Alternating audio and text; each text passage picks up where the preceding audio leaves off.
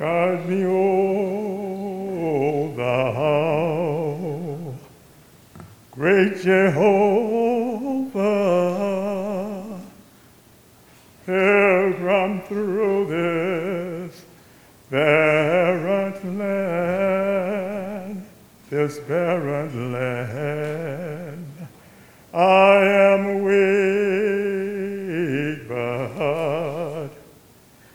thou art mighty. Welcome to the oh. podcast for Epworth United Methodist Church in Berkeley, California. I'm Pastor Kristen Stoneking. Our mission at Epworth is to live out God's love for all. We strengthen our faith as we worship, study, develop a creative, supportive community, and serve others. Together, we encourage each other, challenge each other, and welcome all people on their journey of faith. Bread of heaven, bread of heaven, feed me till I, till I want no more.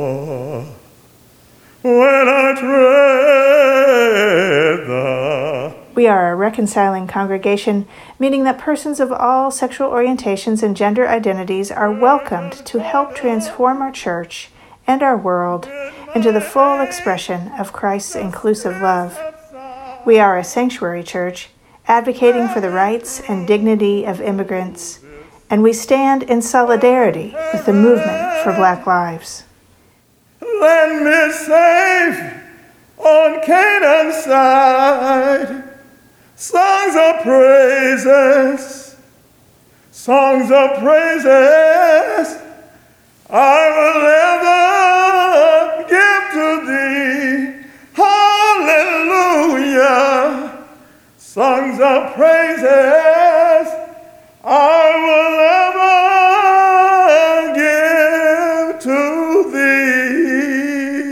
Our podcast blends a taste of the music that we experience here in worship on Sunday mornings, along with a scripture reading and a message.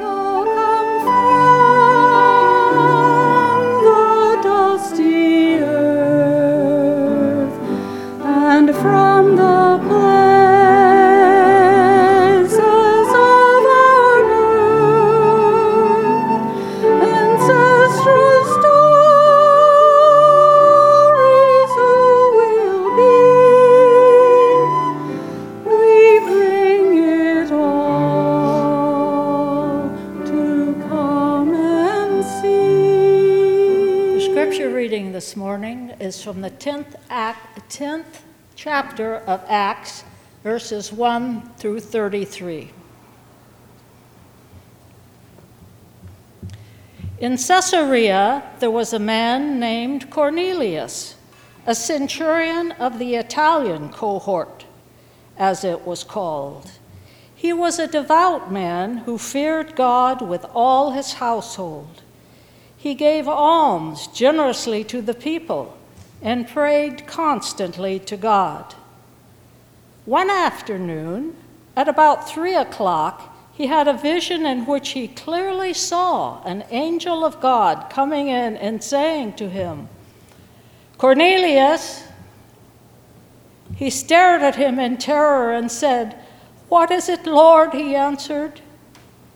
Your prayers and your alms have ascended as a memorial before God. Now send men to Joppa for a certain Simon who is called Peter. He is lodging with Simon, a tanner, whose house is by the seaside. When the angel who spoke to him had left, he called two of his servants and a devout soldier from the ranks of those who served with him, and after telling them everything, he sent them to Joppa. About noon the next day, as they were on their journey and approaching the city, Peter went up on the roof to pray. He became hungry and wanted something to eat. And while it was being prepared, he fell into a trance. He saw the heaven open and something like a large sheet coming down, being lowered to the ground by its four corners. In it were all kinds of four footed creatures and reptiles and birds of the air. Then he heard a voice saying, Get up, Peter, kill and eat. But Peter said, By no means, Lord, for I have never eaten anything that is profane or unclean. The voice said to him again a second time, What God has made clean, you must not call profane. This happened three times, and the thing was suddenly taken up to heaven. Now, while Peter was greatly puzzled by what to make of the vision that he had seen, Suddenly, the men sent by Cornelius appeared. They were asking for Simon's house and were standing by the gate. They called out to ask whether Simon, who was called Peter, was staying there. While Peter was still thinking about the vision, the Spirit said to him, Look, three men are searching for you. Now get up, go down, and go with them without hesitation, for I have sent them. So Peter went down to the men and said, I am the one you are looking for. What is the reason for your coming? They answered, Cornelius, a centurion, an upright and God fearing man who was well spoken by the whole Jewish nation, was directed by a holy angel to send for you to come to his house and to hear what you have to say. So Peter invited them in and gave them lodging. The next day he got up and went with them, and some of the believers from Joppa accompanied him. The following day they came to Caesarea. Cornelius was expecting them and had called together his relatives and close friends. On Peter's arrival, Cornelius met him and, falling at his feet, worshiped him. Stand up, Peter said. I am only a mortal. And as they talked to him, he went in and found that many had assembled. And he said to them, you yourselves know that it is unlawful for a Jew to associate with or to visit a Gentile. But God has shown me that I should not call anyone profane or unclean. So when I was sent for, I came without objection. Now may I ask why you sent for me? Cornelius replied, Four days ago, at this very hour, at three o'clock, I was praying in my house when suddenly a man in dazzling clothes stood before me. He said, Cornelius, your prayer has been heard and your alms have been remembered before God. Send therefore to Joppa and ask for Simon, who is called Peter. He is staying in the home of Simon, a tanner by the sea. Therefore, I sent for you immediately, and you have been kind enough to come. So now all of us are here in the presence of God to listen to all that the Lord has commanded you to say. The word of the Lord. More love, more love. The heavens are blessing, the angels are calling. Hosanna, more love, more love, more love. The heavens are blessing, the angels are calling. Hosanna, more love. If ye love not each other in daily communion, how can ye love God whom ye have not seen? If ye love not each other in daily communion, how can ye love God whom ye have not seen? More love, more love, the heavens are blessing, the angels are calling, Hosanna, more love, more love,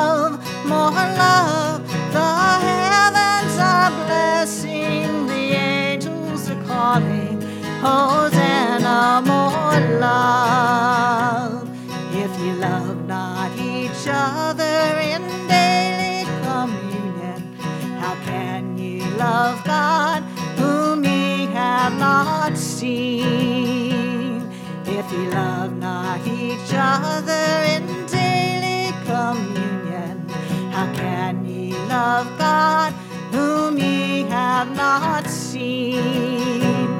More love, more love, the heavens are blessing, the angels are calling, Hosanna, more love, more love, more love, the heavens are blessing, the angels are calling, Hosanna, more love.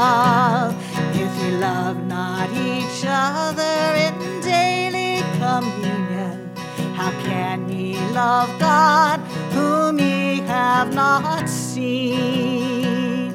If ye love not each other in daily communion, how can ye love God whom ye have not seen?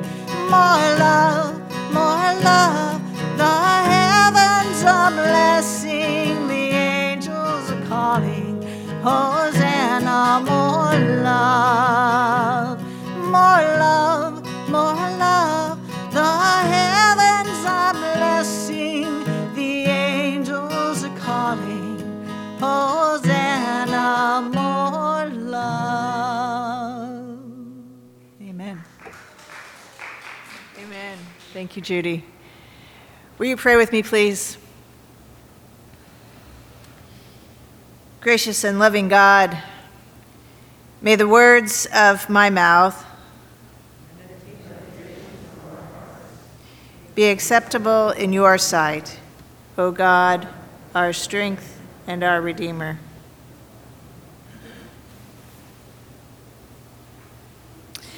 Today concludes our five week series of I've Been Meaning to Ask. We started out with Where Are You From? and which we learned as a community needed reframing to be more culturally aware, and that a, a better question is Tell me about your people, your culture, and what you value. And then we moved to Where Does It Hurt? and What Do You Need? And we end today with the question where do we go from here? Last week we spent time with Job and his three best friends who sat with him in his time of need for seven days. They mourned together and cried together in silence for a full week. But there comes a point after hearing the hurt and need of another after being together in compassion and care, that we face the question together of where do we go from here? In our scripture today from Acts, we find Peter, the apostle, living into that same question. The betrayal of Jesus, followed by Peter's own denial of Jesus, and then Jesus' brutal crucifixion and death has happened. The disciples and those who loved Jesus have grieved. Their worlds have been turned upside down. In these moments, the disciples have been deep in the questions of where does it hurt and what do you need as they ministered to one another. And as they wrestled with these questions, they also witnessed miracles. Jesus has appeared to Mary in the empty tomb, affirming her dignity, her personhood, her belovedness. Jesus has been present to two disciples on the road to Emmaus, affirming that wherever we go, Jesus walks with us. Jesus was with the disciples in the upper room, affirming that he will come to us even in our unbelief. Each time he appeared, he reaffirmed his fundamental message of love and hope and justice and peace. This was the truth of the good news he had shared with the disciples and Peter while he was alive in body that their need is real and can be met in turning toward God. And so now, these followers of Jesus recognize that a new chapter has begun post resurrection. The Holy Spirit has inaugurated a new way of being community. There is a sense of opening and unfolding, and the operative question is still where do we go from here? Can you relate? Have you had a moment when you realize that you've either cried all the tears you want to cry or cried all the tears you have to cry? Have you had moments where you look up from the dust and the ashes and see glimpses of the sun that beckons? Or maybe you just have a sense that it's time to take the next step. These are holy moments. These are moments of conscious reorientation to a new future that God is calling us into. I believe we are all in one of those moments right now as we emerge into a new post pandemic reality, though, of course, I realize we're still struggling with the vestiges of the virus. But still, after 19 months, we have to ask where do we go from here?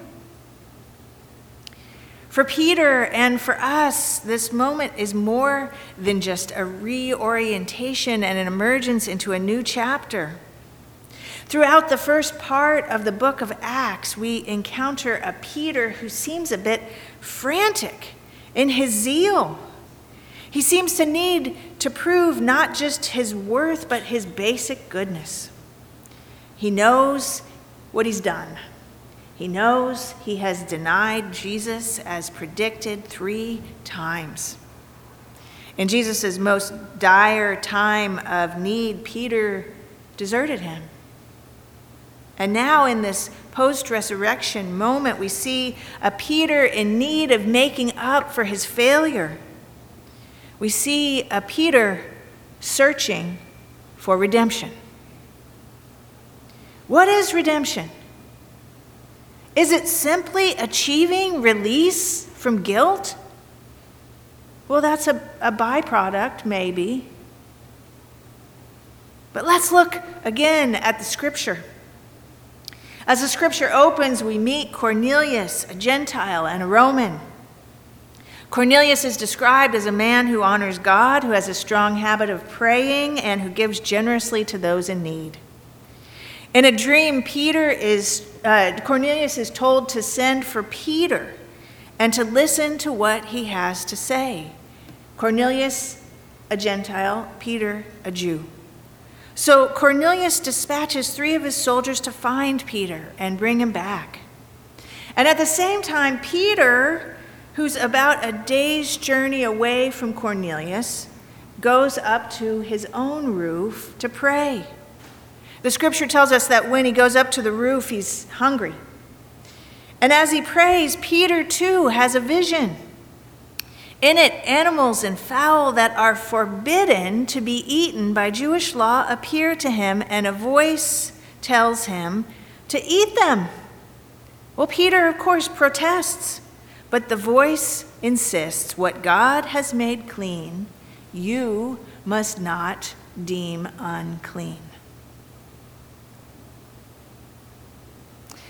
This last Thursday, Susan Jardin, our director of family minister, ministries and older adult ministries, and I had the rare opportunity to walk up to Shattuck together for some lunch. I had a, a, a free lunch award for my birthday from the restaurant Vitality Bowls. You know how when you, you have these apps, they'll give you free things if it's your birthday. So I'm not going to pass up a free lunch. So this was my excuse to invite Susan for a walk. And uh, as we headed up there, we, we got into deep discussions about various plans we have for Epworth. And we got kind of lost in our conversation and we got almost all the way to university and we realized we hadn't seen the vitality bowls. So after some Googling and some searching, we discovered that it had been closed during the pandemic.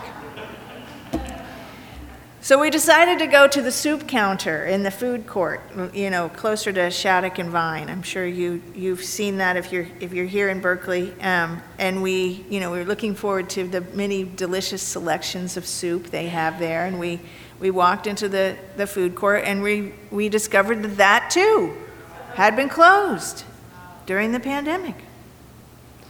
So as we were considering where to try next a woman came out of a side door in the food court and greeted us.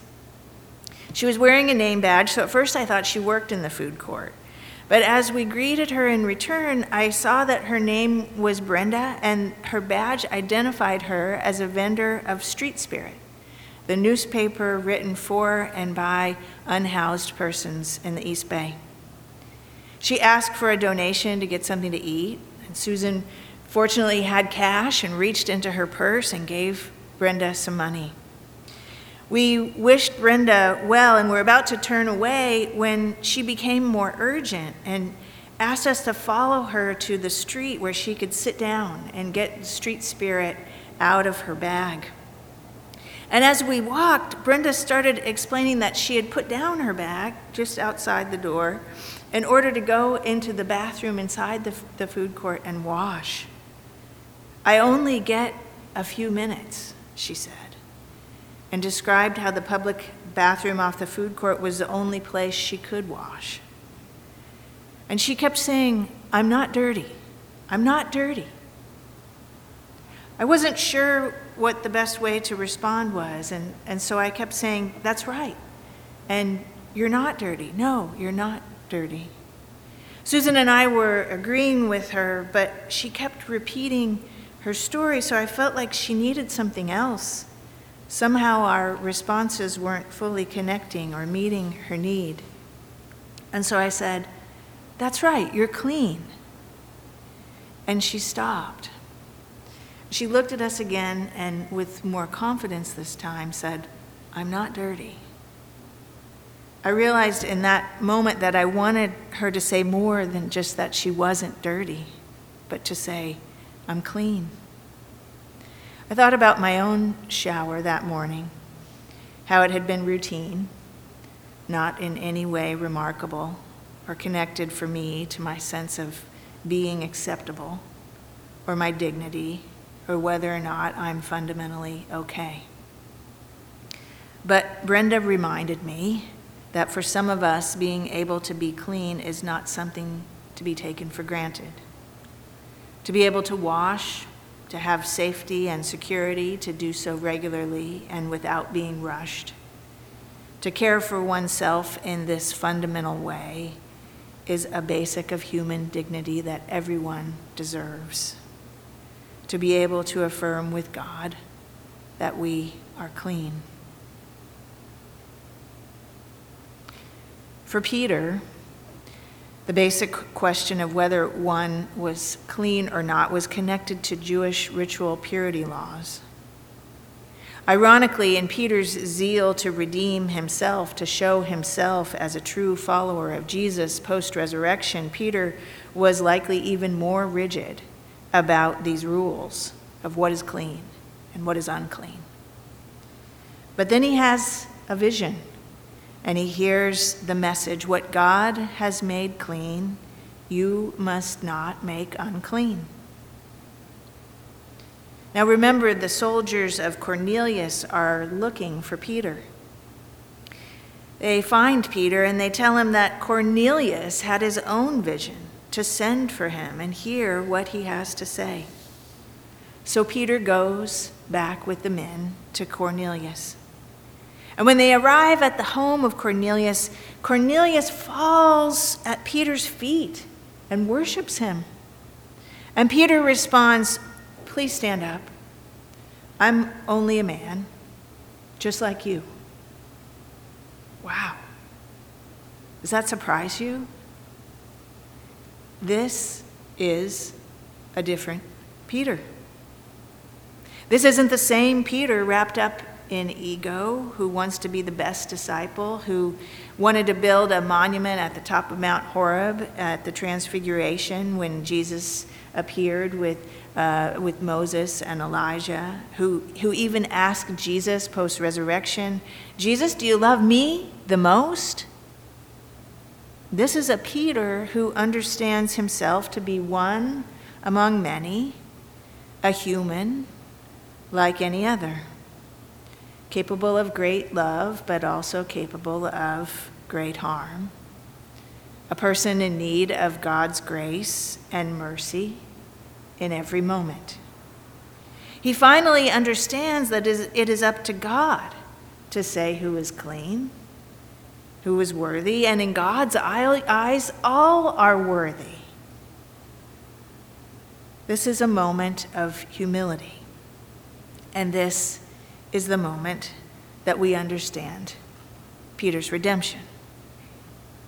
By understanding himself as one among many, not better or worse, but human, someone with needs, someone who makes mistakes, someone who is striving to know God Peter makes sense of his own story.